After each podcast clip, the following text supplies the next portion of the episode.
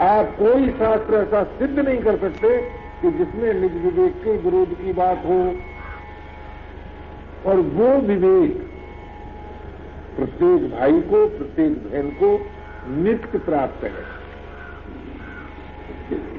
किसने दिया है इसका आप भले आपको मुझे पता न हो, पर दिया है किसी ने। मौजूद है।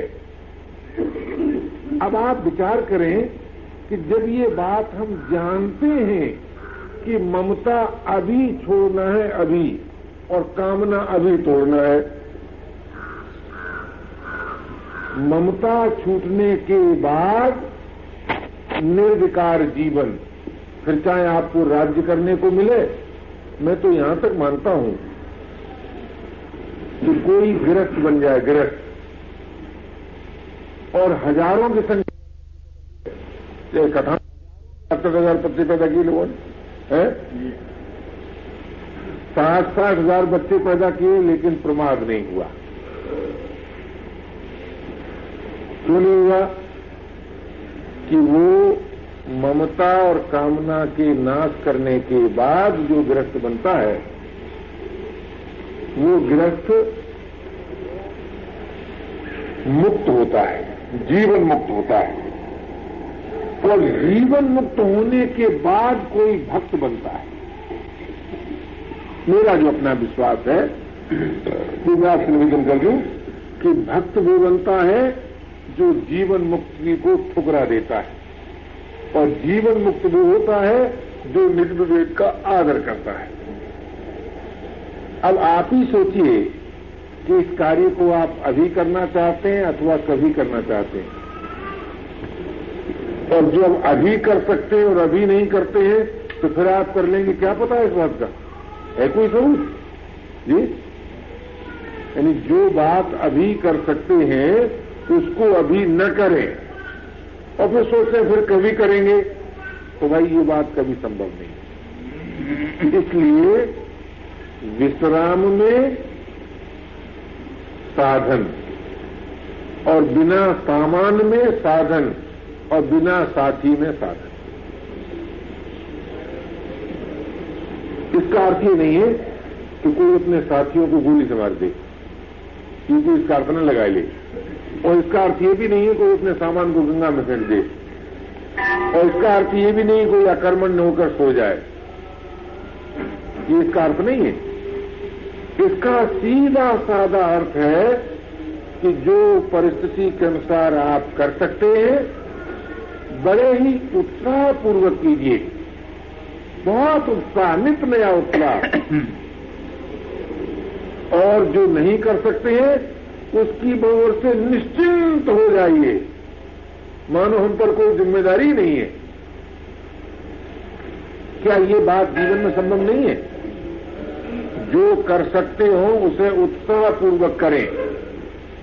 और जो न कर सकते हो, उसकी लेस मात्र भी चिंता न करें। जो कर सकते हो, उसे पवित्रता से करें। और जो नहीं कर सकते हो, उसकी लेस मात्र में चिंता न करें। क्या ये संभव नहीं है? संभव है। हर एक भाई के लिए संभव है हर एक बहन के लिए संभव है कि भाई जो कर सकते हैं, उसको पवित्रता से भी कर सकते हैं, उत्साहपूर्वक भी कर सकते हैं। लेकिन आज हमारी दशा क्या है कि भगवान के नाम लेने की बात तो जहाँ तक दूर गई, रोटी भी उत्साहपूर्वक नहीं खाते हैं। खाते जाते हैं, खींचते जाते हैं। किसी से दिल खोल के उत्साहपूर्वक मिलते नहीं। उत्साहपूर्वक मुँह नहीं धोया, हाथ नहीं धोया, सोए नहीं, जगे नहीं। सारी ज़िंदगी खींचते खींचते बिता देते हैं। अब हमसे उपाय पूछते हैं। भैया, हम तो ऐसी कोई बात नहीं जानते। ऐसी हम कोई बात नहीं जानते जो आप नहीं जानते। तो जो बात आप जानते हैं, हम तो आपकी जानी हुई बात की स्मृति दिलाते हैं और वो हमें राग था बोलने का इसलिए। और आप कृपा करते हैं तो वो सुन लेते हैं। सच ईमानदारी की बात यही है कि कोई गुरु, कोई ग्रंथ किसी को ऐसी बात बता ही नहीं सकता जो वो स्वयं नहीं जानता है। और आप जानते हैं, यही कारण है। हमसे लोग पूछते हैं, महाराज, बताइए, आप आज्ञा दीजिए सो करें। हम क्या चाहिए करो। बस। वो जो आज्ञा मांगने की जो बात थी ना, वो खत्म हो गई। अब ऐसा नहीं ऐसा। अच्छा फिर हम कहें अच्छा जो तुम चाहो, सो करो। क्या ये कैसे हो सकता है? ये ना आज आपका संकट है। न तो आप आज्ञा ही मान पाते हैं और न ही न आप अपने मन की दिल खोल कर पाते हैं। अरे सीधी साधी कहिए, हम तो लोगों से कहते हैं कि जो बात आप चाहते हैं, दूसरों से, उनसे कहिए, देखिए, हम ये चाहते हैं, आप ऐसा कर दीजिए। बस इतना ही त्याग रखिए, अगर वो इनकार कर दें तो बुरा मत मानिए। सोचिए भाई, प्यारे की मौत क्या करेंगे लेकिन दिल खोल के कह दीजिए कि सब हम ये चाहते हैं, सब हम ये चाहते हैं। तो एक तो एक तो आपको अपनी चाह का पता चले। और सभी चाह तो आपकी पूरी होगी नहीं, आज तक किसी की हुई नहीं, आपकी भी होगी नहीं। सभी चाह तो मिटाई जाती है, पूरी नहीं की जाती। सभी कामनाएँ पूरी नहीं की जाती, मिटाई जाती हैं। इसलिए वो तो पूरी होगी नहीं। लेकिन जो बात आप चाहते हैं अपने साथियों से कह दीजिए साहब, हम ये आपसे आशा करते हैं। और वो कह दे, साहब, आप माफ़ कीजिए, हमारे बस की बात नहीं है। हमारी विवेक के विरुद्ध है, हमारे सामर्थ्य के बाहर है तो आप बुरा मत मानिए। बस इतना त्याग बहुत पर्याप्त है। उसके बाद जो आप बुरा मानते हैं, कि हाय हाय रे, हमने इनसे ये कहा और इन्होंने इनकार कर दिया। या प्रीतपूर्वक नहीं किया। तो उसकी कीमत मत लगाइए। उस उस कार्य के साथ मान मत चाहिए हम तो लोगों से जब पहले पहले सोसाइटी आरंभ की तो लोगों से ये नहीं कहा कि साहब हम बहुत अच्छी बात करने जा रहे हैं बहुत अच्छी संस्था बनाने जा रहे हैं। हमने कहा भैया देखो हमारे में राग है। आप सदस्य बन जाइए हमारी बात ना पूरी कोई हमारा साथी बताया कि ये कहा सिवाय इसके हम आपके साथ बड़ा उपकार कर रहे हैं। अरे भाई जो बात हम चाहते हैं हम क्यों ना आपसे मित्रता के नाते ये कह दें कि भैया आप अगर हमारे मित्र हैं तो ऐसा कर दीजिए। और बिल्कुल साल भर के बाद हमने अपने मित्रों को लिख के दे दिया कि अगर आप इस बात को नापसंद करते हैं तो आप, हम आपको बुरा नहीं मानते हैं आप अलग हो जाइए। अब वो अलग होना ही नहीं चाहते अब तो उनकी मुश्किल बात है। तो मेरे कहने का तात्पर्य था कि हम साधन करने चले हैं और अपने साथियों के साथ इस उदारता से नहीं कह सकते कि साहब आप हमारे साथ ये कर दीजिए। और इतना त्याग नहीं रख सकते कि न कर सके, इनकार कर दें तो बुरा न माने। और ये न सोचे कि हमारे उनके बीच का प्रेम मिट जाएगा, विश्वास जाता रहेगा, स्नेह नहीं रहेगा, ये न माने। ठीक है? अगर आपके मन में ये बात ठीक नहीं मालूम होती है, आप मत कीजिए। और अपने प्रेम को, अपनी एकता को सुरक्षित रखिए। आप देखेंगे कि आपके चित्त में कितनी शांति आती है। कितना बल आता है, कितनी एकता आती है।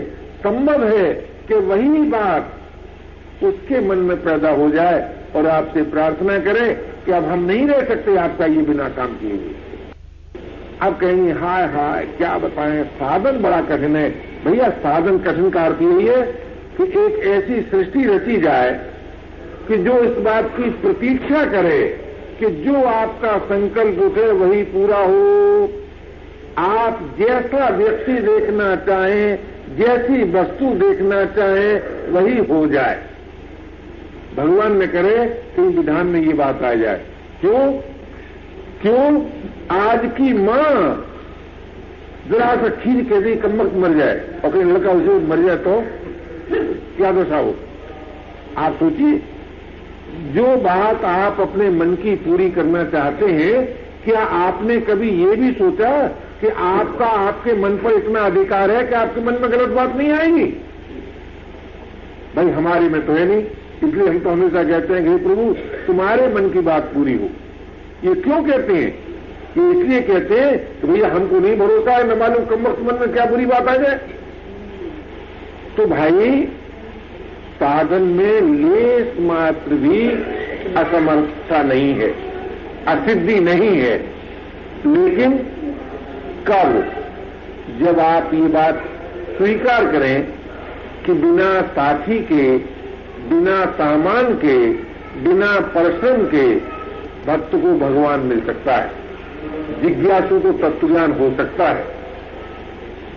जिज्ञासु को तत्वज्ञान हो सकता है, भक्त को भगवान मिल सकता है, योग योग के अभिलाषी को योग मिल सकता है। अगर ये बात आप स्वीकार कर लें दुखी के दुख की निवृत्ति हो सकती है, अशांत को शांत मिल सकती है। अगर ये बात आप स्वीकार कर ले तो प्रत्येक भाई, प्रत्येक बहन को सिद्धि मिलेगी। अगर आप ये स्वीकार नहीं करते तो भाई जो चीज़ परिश्रम से मिलती है, वो सबके लिए नहीं है। जो चीज़ वस्तु से मिलती है, वो सबके लिए नहीं है। जो चीज़ व्यक्ति से मिलती है, वो सबके लिए नहीं है। पापा आप ही बताओ जब से आपका वो वो दही जमाने वाला मर गया है वैसा दही आज आपको मिला? है? नहीं मिला। क्या आपकी बस बात है, है? नहीं मिला। आप हमें ये बताएँ कि दुनिया में बड़े से बड़े आदमी का उदाहरण दे दें कि वस्तु के द्वारा व्यक्ति के द्वारा परिश्रम के द्वारा जो चीज़ प्राप्त होती है वो सभी को हो सकती है और सदैव हो सकती है, तब तो हम मान लें क्या है। पर ऐसा तो नहीं है। इसलिए भाई, वस्तु के द्वारा, व्यक्ति के द्वारा परिश्रम के द्वारा तो जो कुछ मिलता है, वो व्यक्तिगत है। तो सबके लिए नहीं है। और जो चीज़ सबके लिए नहीं है, क्या ईश्वरवादी का वो ईश्वर है? यानी कोई आस्तिक हमें ये बताए, क्या उसका नाम भी ईश्वर होगा जो सबके लिए न हो? क्या उसका नाम भी तत्व ज्ञान होगा जो सबके लिए न हो? क्या उसका नाम भी दुख निवृत्ति होगा जो सबके लिए न हो? क्या उसका नाम भी चिर शांति होगा जो सबके लिए न हो? आप बताएँ, विचार करें। आपको मानना पड़ेगा कि दुख निवृत्ति का प्रश्न सबके सामने है। चिर शांति का प्रश्न सबके सामने है। तत्व ज्ञान का प्रश्न सबके सामने है। प्रभु प्राप्ति का प्रश्न सबके सामने है। तो जिस, जिसकी प्राप्ति सबके सामने है, उसके लिए ऐसा साधन होना चाहिए जिसे सभी कर सके। तो वो यही साधन हो सकता है कि जो वस्तु मिली है, उसका ठीक उपयोग कीजिए। जो शक्ति मिली है, उसका ठीक उपयोग कीजिए। जो साथी मिले हैं, उनको आदर और प्यार दीजिए। सो नहीं। कठोर भूलेंगे। उनकी पहले गलती देखेंगे। तुमने तो ये कहा था हम ये करें कहाँ किया? अरे भाई उन्होंने नहीं किया तो उन्होंने नहीं किया तुम्हें नुकसान क्या पहुँचाया? तो आज का साधक ये सोचता है कि जब मैं साधन करने चलूँ तो मुझे ऐसे साथी मिले कि मेरा रुख देखकर मेरे मन की बात पूरी करते रहे। तो न तो भाई आज तक किसी को मिला, न अब किसी को मिला हुआ है, न आगे किसी को मिलेगा। ये बात त्रिकाल में होने वाली नहीं है। कभी होने वाली नहीं है। तो जो बात होने वाली नहीं है, उसका त्याग ही त्याग है। अब देखिए संन्यास कितना सुगम हो गया। सन्यासी किसको कहते हैं, आप जानते हैं? जो होने जो न होने वाली बात को अपने जीवन में से सदा के लिए निकाल देता है। का, सभी कामनाओं की पूर्ति न होने वाली बात है। जिसने कामना पूर्ति जीवन में से निकाल दी संन्यास हो गया। संन्यास हो गया। मिली हुई वस्तु सदैव बनी रहे ये न होने वाली बात है। अतः जिसने ममता निकाल दी संन्यास हो गया।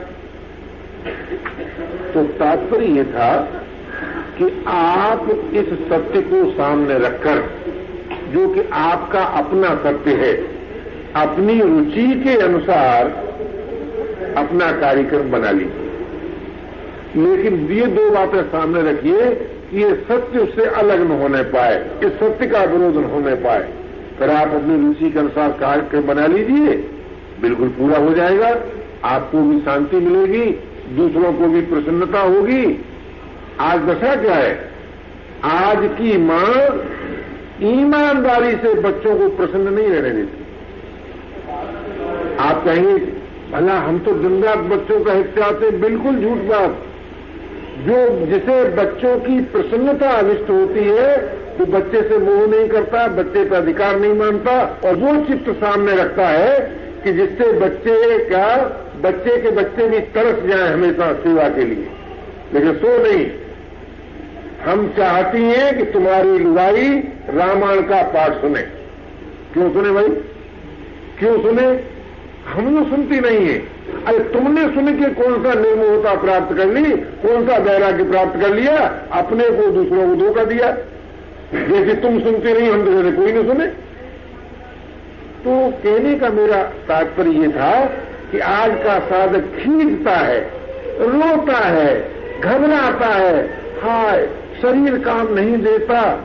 अरे, शरीर काम नहीं देता तो साधन में क्या बाधा है? क्यों ज़िंदा रहने की सोचती हो? क्यों काम करने की सोचती हो? पढ़ी रहो जहाँ पढ़ी हो वहाँ। क्या परवाह है? अरे, शरीर अमर हो जाएगा। अमर तो आज तक किसी का हुआ नहीं, तुम्हारा भी होगा नहीं। तो मेरे कहने का तात्पर्य था कि कल सायंकाल की चर्चा की ये जो तीन बातें हैं, कि साधन में सिद्धि पाने के लिए उस श्रम की अपेक्षा ही नहीं है जिसे आप नहीं कर सकते। उस वस्तु की अपेक्षा ही नहीं है जो आपको प्राप्त नहीं है, और उस व्यक्ति की अपेक्षा ही नहीं है जो आपके पास नहीं है। अप्राप्त वस्तु की अप्राप्त व्यक्ति की, अप्राप्त सामर्थ्य की साधन में अपेक्षा नहीं। ये तो है मूल साधन। और इसका बाह्य स्वरूप क्या है? कि भाई मिली हुई वस्तु की, मिली हुई वस्तु का, मिले हुए साथियों का, और मिली हुई सामर्थ्य का दुरुपयोग न करें। चाहे हमें कैसा व्यक्ति मिला है, उसको आदर देंगे, प्यार देंगे। अगर आदर और प्यार नहीं दे सकेंगे तो उसका भला चाहेंगे, उसको भला समझेंगे। और और अगर ये भी नहीं कर सकेंगे तो उससे क्षमा मांग करके संबंध तोड़ देंगे। बताइए, कहाँ कठिनाई है? आप हमें बताएँ, साधन में क्या कठिनाई है? अगर आपका साथी अच्छा नहीं है, आपकी दृष्टि से तो उससे क्षमा मांग लो संबंध तोड़ दो। अगर आप अपने साथी को आदर दे सकते हैं तो दे दो। प्यार दे सकते हैं तो दे दो। कोई उसकी उसकी प्राप्त वस्तु आपके पास दे सकते हैं तो दे दो। और नहीं दे सकते तो केवल लेने की आशा छोड़ दो। तो साधन निर्माण हो गया। तो देंगे भी नहीं, लेने की आशा भी नहीं छोड़ेंगे। दिन रात खींचेंगे कि कोई ऐसी युक्ति होती कि जो हम चाहते हैं सो हो जाता। तो मेरा अपना अब तक का ये अनुभव है कि जो हम चाहते हैं तो न हो, इसी में हमारा हित है। और भाई, हमने तो जब का अपनी मानी, अपने मन की बात की है तो सिवाय पतन के, सिवाय अवनति के, हमें तो भाई कुछ परिणाम में मिला नहीं। इसलिए अगर आप ये सोचते हैं कि मैं आपके सामने अपनी अनुभूति निवेदन कर रहा हूँ, और इससे आप लाभ उठाना चाहते हैं तो अपनी चाही मत करो। प्रभु की चाही होने दो। जो प्रभु चाहते हैं और प्रभु वही चाहते हैं जो अपने आप हो रहा है। प्रभु वही चाहते हैं जो अपने आप हो रहा है। इसलिए भाई, साधन में स्वाधीनता है और साधन परायण होने में सिद्धि है। अब आप सोचिए, यदि आप मिली हुई वस्तु के द्वारा प्रभु की पूजा करते हैं और पूजा का जब अंत होता है, तब क्या प्रभु की मधुर स्मृति उदय नहीं होगी? देखिए, पूजा में और भोग में एक बड़ा अंतर है। भोग का अंत भोग की वासना को जन्म देता है और पूजा का अंश प्रेमास्पद की स्मृति को जगाता है। नियम है। ये अटूट नियम है कि अगर आपने अपने वर्तमान कर्तव्य कर्म द्वारा प्रभु की पूजा की है तो पूजा का अंत प्रिय की मधुर स्मृति होगा। ऐसा नियम ही है। और अगर आपने वर्तमान कर्तव्य कर्म को अपने सुख की आशा से किया है तो उसके अंत में एक नवीन राग उत्पन्न हो जाएगा। और यदि आपने वर्तमान कर्तव्य कर्म राग रहित होने की दृष्टि से किया है तो कार्य के अंत में शांति का संपादन होगा। इन तीनों चीज़ों पर आप विचार कर लें। कि आप जो कार्य करते हैं, उसका अंत शांति में होता है या नहीं? उसका अंत प्रिय की मधुर स्मृति में होता है या नहीं? अथवा उसका अंत किसी नवीन कामना को जन्म देता है। यदि किसी नवीन कामना को जन्म देता है तो हमने भोग किया, पूजा नहीं की, कर्तव्य पालन नहीं किया, भोग किया तो कर्तव्य पालन में, कर्तव्य का अंत चिर शांति में। पूजा में कर्तव्य का अंत प्रिय की मधुर स्मृति में स्वतः होता है। परंतु ये बात आज बड़ी दुर्लभ मालूम होती है। क्यों दुर्लभ मालूम होती है? कि हम 24 घंटे में कुछ समय, यानी समय का कुछ भाग पूजा में बिताना चाहते हैं और शेष भोग में। और वो जो कुछ समय पूजा में बिताना चाहते हैं, वो भी अपने सुख के लिए। भगवान के ध्यान में सुना है कि बड़ा आनंद आता है इसलिए ध्यान करना चाहते हैं। भगवान के दर्शन में बड़ा आनंद आता है इसलिए दर्शन करना चाहते हैं। तो सारा जीवन तो लगा दिया अपने सुख में। आप विचार करें? ध्यान काल भी अपने सुख में, और भाई, प्रवृत्ति काल भी अपने सुख में।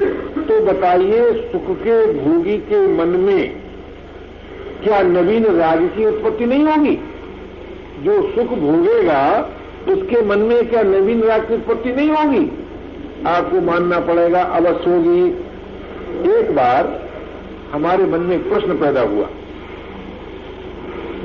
और वो प्रश्न ये पैदा हुआ कि जैसे समय पाकर शरीर बदल जाता है, परिस्थिति बदल जाती है तो भाई समय पाकर चित्त अपने आप सूक्ष्म, विभू और शुद्ध क्यों नहीं होता? जैसे आप देखिए ना, काल की काल की अपेक्षा से, काल की अपेक्षा से हर चीज़ बदल जाती है। तो काल की अपेक्षा से चित्त में परिवर्तन क्यों नहीं आता? तो इस प्रश्न का उत्तर जो हमें मिला, वो तो ये मिला कि वो इसलिए नहीं आता कि कि हमारे चित्त की जो वर्तमान वस्तु स्थिति है वो एक सी हम नहीं रखना चाहते। अपने चित्त के व्यापार में जैसी आस्था रखनी चाहिए जैसी दृढ़ता रखनी चाहिए वो नहीं रख पाते। जैसी निर्बलता रख, निर्मलता रखनी चाहिए वो निर्मलता नहीं रख पाते। इसका इसका परिणाम ये होता है कि चित्त जो शिकायत 20 वर्ष पहले 30 वर्ष पहले 40 वर्ष पहले थी कि हमारा मन उसमें नहीं लगता जिसमें लगना चाहिए। उससे नहीं हटा जिससे हटना चाहिए। तो जो शिकायत 20 वर्ष पहले थी, वो शिकायत आज है भाई, क्या बात हो गई? ये समस्या क्यों हल नहीं हुई? वो केवल इसलिए हल नहीं हुई कि हमने अपनी आस्था को सुरक्षित नहीं रखा।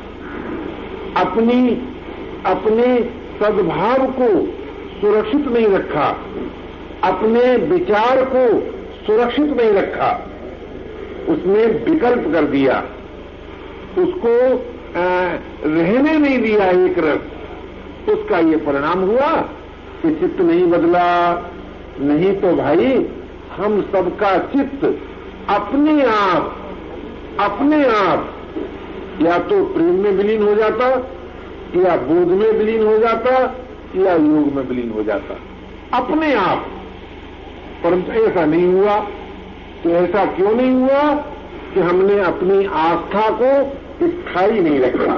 जैसे कल्पना करो। मैं कुछ मित्रों से कभी पूछता हूँ, कभी डर के मारे नहीं पूछता। क्योंकि तो वो तकलीफ़ होगी, सच्ची बात बताएँगे नहीं। मैं पूछता हूँ अच्छा ईमानदारी से बताओ तुम मेरे पास मिलने आते हो तो परामर्श लेने आते हो तो तुम परामर्श लेते नहीं और सेवा करने आते हो तो तुम सेवा करते नहीं। अब बताओ क्यों आते हो? अरे मेरे पास दो ही ना बातें हो सकती हैं। अगर आप ये समझते हैं कि मैं आपको आपको ठीक राय दूँगा तो आप मुझसे परामर्श कर लीजिए। अगर आप समझते हैं कि बेचारा दुखी है अंधा है, है असमर्थ है तो आप सेवा कीजिए। तो सेवा भी आप नहीं करते और परामर्श भी आप नहीं लेते। आप बताइए क्यों आते हैं? है, कितने लोगों ने ईमानदारी से उत्तर दे क्यों आते हैं? सिर्फ़ इसीलिए सिर्फ़ इसीलिए कि भाई देखो, वहाँ जाएँगे अच्छा मौज रहेगी, मज़ा रहेगा।